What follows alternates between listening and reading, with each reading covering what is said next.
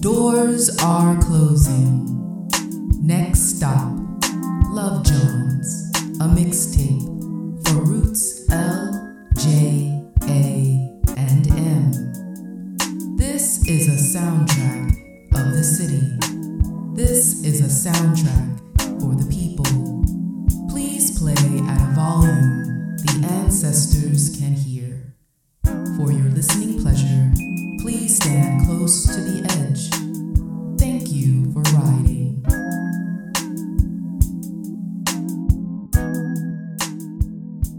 recordbreaking.com.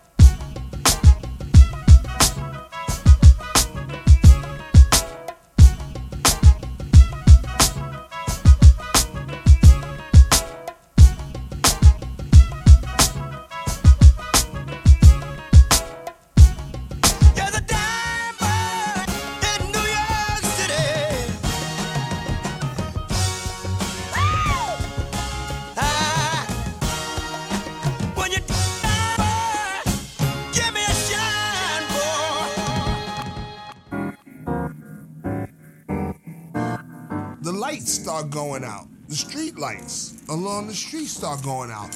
One at a time, like in a, in a row. Poof, poof, poof. We just looked at each other. Wow, did we do this? I mean, because we were jacked up to a street lamp. You know what I mean? I was home, sitting here watching television. Bingo. All the lights go off, television goes off.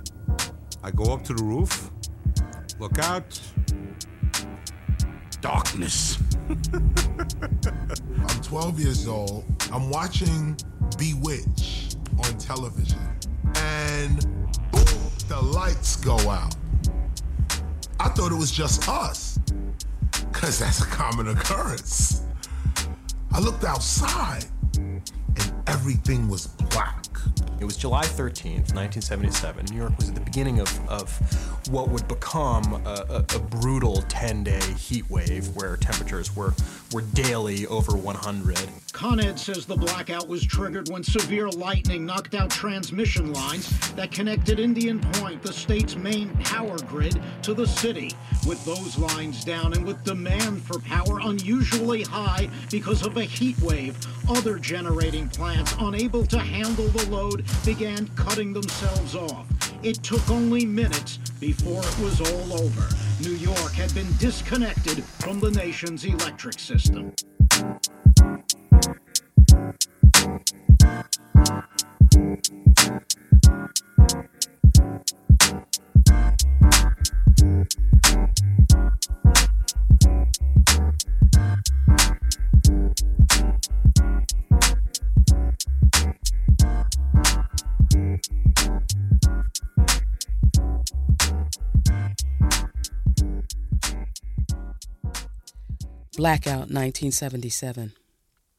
Red hued brick and siding holding porous heat.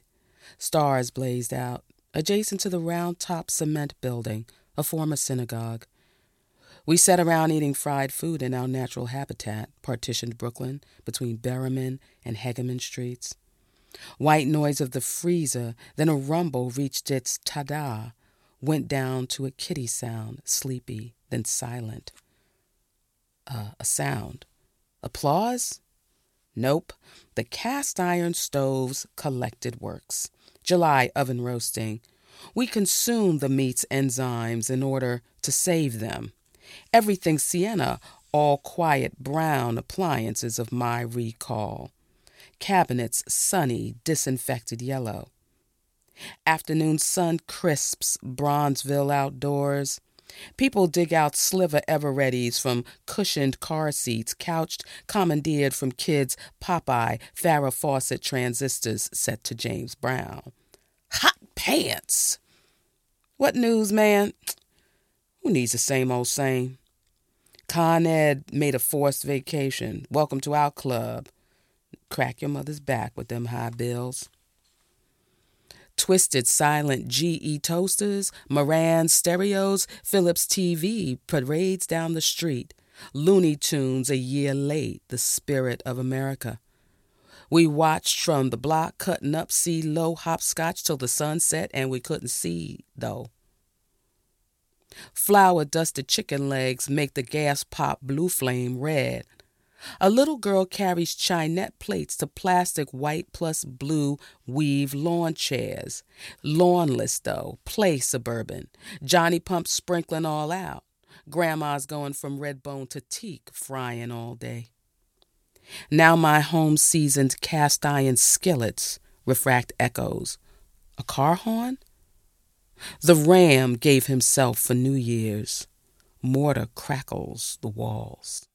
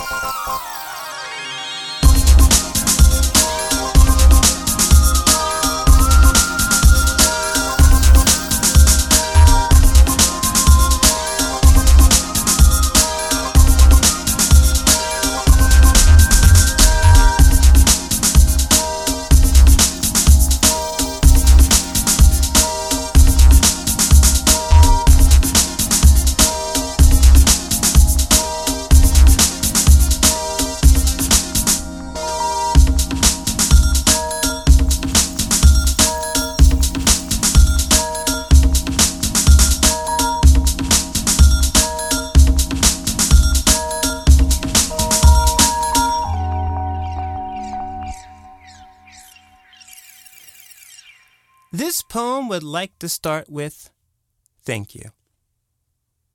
This poem appreciates your patience and acceptance, even though at this point you have no idea what this poem is about. This poem would like to offer you the occasional word count for your convenience 45 and counting. And you're still here. Thank you. This poem wants to shake your hand, wants to pat you on the shoulder, is resisting the urge to offer a full embrace just in case you're not comfortable with that. This poem does not want to get too personal. Doesn't want to unravel like a thread off your jacket. Wants to ask, hey, where'd you get that jacket? Not, why you always dress so clean? Or, what do you mean, America? Where are you really from? And no, come on, you have to be mixed. No, this poem does not want to do this. This poem wants to be a happy poem, offer you a smile, hoping you'll offer a smile back. If not, that's fine.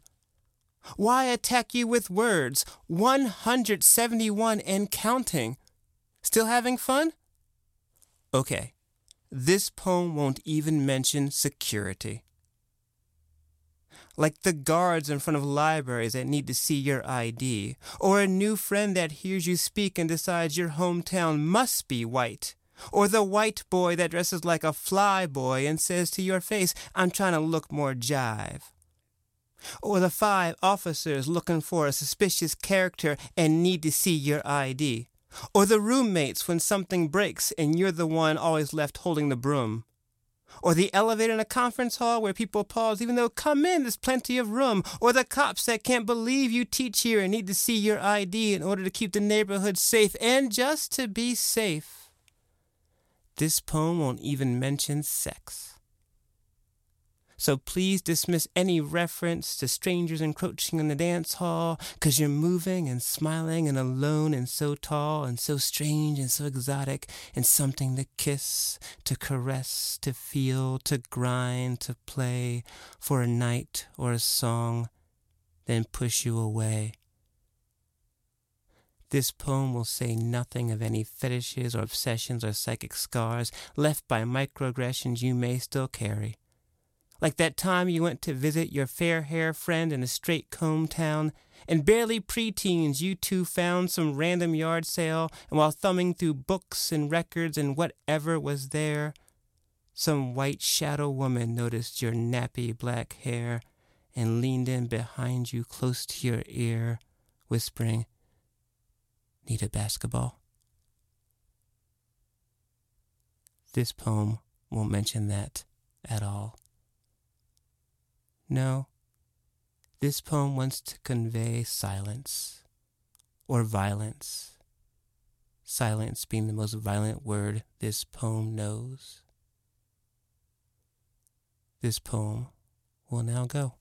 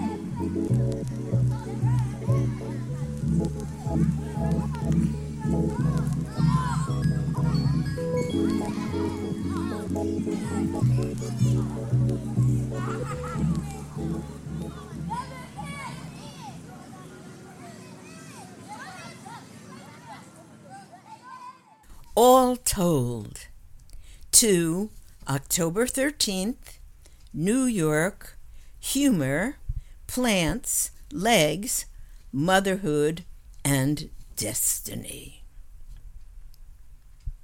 It's warm in New York, my favorite place, and everyone is hanging out in shirt sleeves or sleeveless, not like that long ago October day when it was cold enough for the woolen suit I wore to my first and only wedding. How lucky I am to have my good humor. Without it, I might have been blue instead of delighted enough with my life and the two baby houseplants I've just brought home to share with me their destiny, or maybe to combine us in that one big destiny. But oh, I've forgotten my legs. How could I leave them out of such an important poem? And maybe they deserve one of their own for holding me up all this time through joy and pain, strong enough to push me through the streets while my lazy ass sits on its bike seat. Oh, New York, it's Friday the 13th, and I haven't even mentioned motherhood, but that's another whole story. And all told, I'm just as happy to end here, wherever that is, with my plants and legs and humor, and all of you and yours out there in this destiny we share.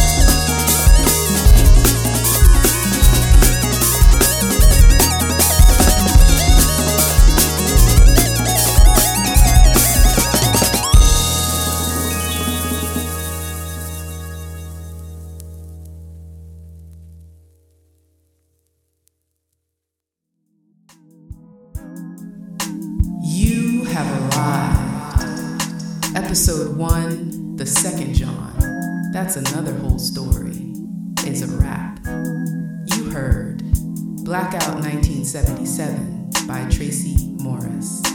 This poem would like to start with Thank You by Quincy Scott Jones and All Told by Hettie Jones. This mix was spun by DJ Junior, aka Dr. Bruce Campbell Jr. Love Jones, a mixtape, is produced by Philadelphia Contemporary, freestanding space for contemporary and performance art. Till next time, with sisterly affection, peace.